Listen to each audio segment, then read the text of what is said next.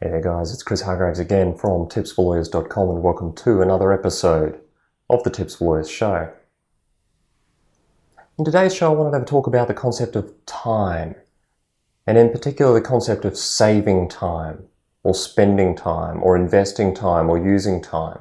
Because we talk about saving time, but the reality is we can't actually save any time. There is no time you can save that is going to ever come back. You can't put it in a bank and then have a 48 hour day next week when you didn't have one this week. You can't actually ever recapture the time you're spending.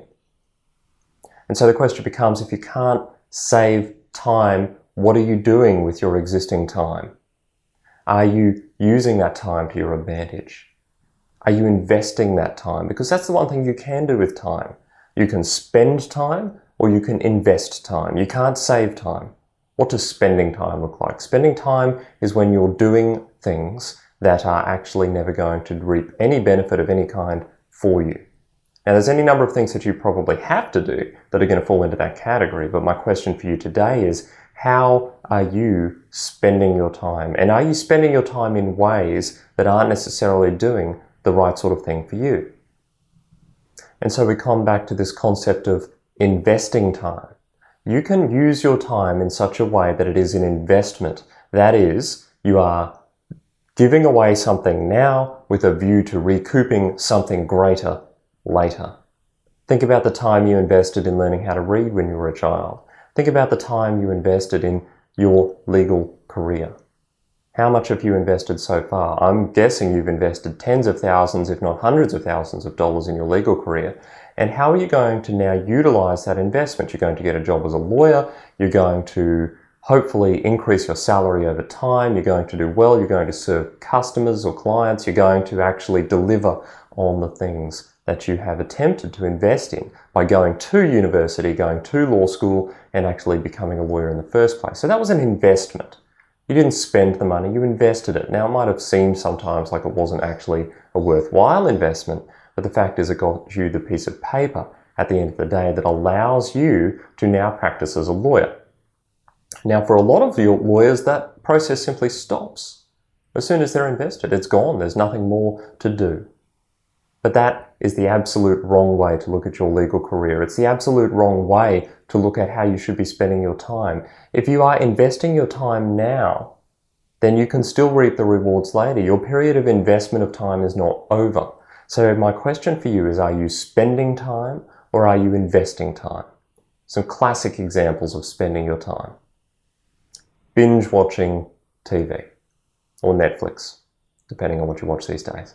But whatever it is, binge watching. You might spend 10 or 15 or 20 hours basically in a row watching TV. Now, I've done it, maybe not quite for 20 hours, but I've certainly watched a lot of TV in a row back in the day.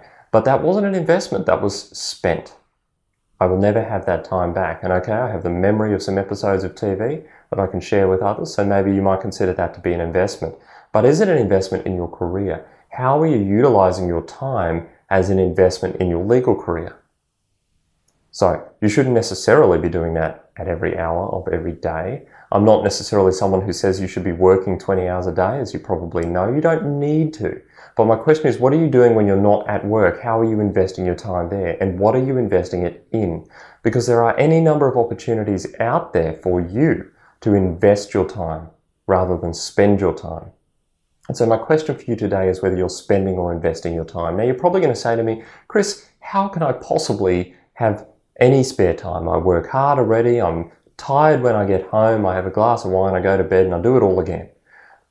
And that is what it seems like for a lot of people. You're just dancing from one thing to the other. You're going from one urgent task to the next or one pull to the next. You're not really in control of your own agenda. You couldn't choose to do things if you wanted to. But if you step back, if you zoom out, that is in fact a bit of a fiction because you can do much more than what you think you can do. What do I mean by that? I mean, you need to purge. And I've done other videos on this, but you need to find the things in your life that are not helping you get to that goal, that aspiration, that target. What are you doing to work towards that thing? And you need to find all of the things that aren't contributing to that. And you need to get rid of them. It's, just, it's much like cleaning out your closet. You go in and you realize that there are clothes in there that you haven't worn in 25 years and probably never will. If it's your wedding dress, okay, you're allowed to keep that. If it's some other sort of sentimental item, then keep that. But we accumulate a lot of stuff. And the same goes for our lives. We accumulate a lot of tasks, a lot of habits, a lot of things we do that we don't necessarily need to do. So for you today, that's the question. The question is, what have you accumulated? What do you need to get rid of? Because before you can invest, you need to have something spare. You need to have time available to you in order to invest it. So how are you going to recapture that time? What are you going to get rid of? You need to strip down to the bare essentials. And the book Essentialism is really good for this. Uh, so I'll link it up somewhere, probably in the notes underneath the video. And it really helps you understand and appreciate exactly what you need as opposed to what you have accumulated. And that is really the distinguishing feature. What do you need versus what you have accumulated? Because we've accumulated all sorts of things. We've accumulated our habits, we've accumulated our tasks, we've accumulated our friends, we've accumulated more family sometimes. Now, there's certain numbers of things in there that you can't necessarily get rid of. But if you took a hard look at everything you have accumulated and you thought, when I am spending time on this, is it spending time or investing time? And that can be a challenging question because there's a lot of things that you do that will not come up to the mark. There's a lot of things that you do when looked at rigorously and through the lens of a critical eye that you will have to be honest with yourself and go, this is not one of the things that I should be spending time on anymore. I should be taking that away and I should be investing my time in this. Now, once you've done that, once you've purged, once you've gone through that process, once you've eliminated the unnecessary, then the question is, what are you going to invest your time in? Now, in particular, of course, I'm going to talk about investing time in things that are good for your legal career. Because that's what this show is about. But of course, you might have other things you want to invest your time in. So let's not necessarily look myopically at what we want to invest our time in. You might want to invest your time in other things. But for a person who is focused on their legal career and who has gotten rid of some unnecessary things and then wants to focus upon investing their time on their legal career, what would I suggest? First, I would suggest reading. Read a lot. Now, I'm not talking about novels, I'm talking about non-fiction. Get into the huge, huge library of non-fiction books. Now, you don't even need to buy these, just borrow them. Go to a library, borrow them. Get part of the Kindle Unlimited thing and borrow them from the Kindle Unlimited. Borrow them in any way you can see fit. If you know someone who has a nice big set of bookshelves full of non-fiction books, then go and ask them if you can borrow some of their books from time to time. Just make sure you give them back. But reading is going to expand your horizons and offer all sorts of new opportunities for you and new habits that you can probably engage in that are going to ultimately improve your work productivity, your focus, your ability to deliver things effectively, your client service. It's going to open your eyes to all the sorts of things that you simply aren't coming across at the moment because you're spending all of your days at work doing only the things that the people there have determined are important for you to do.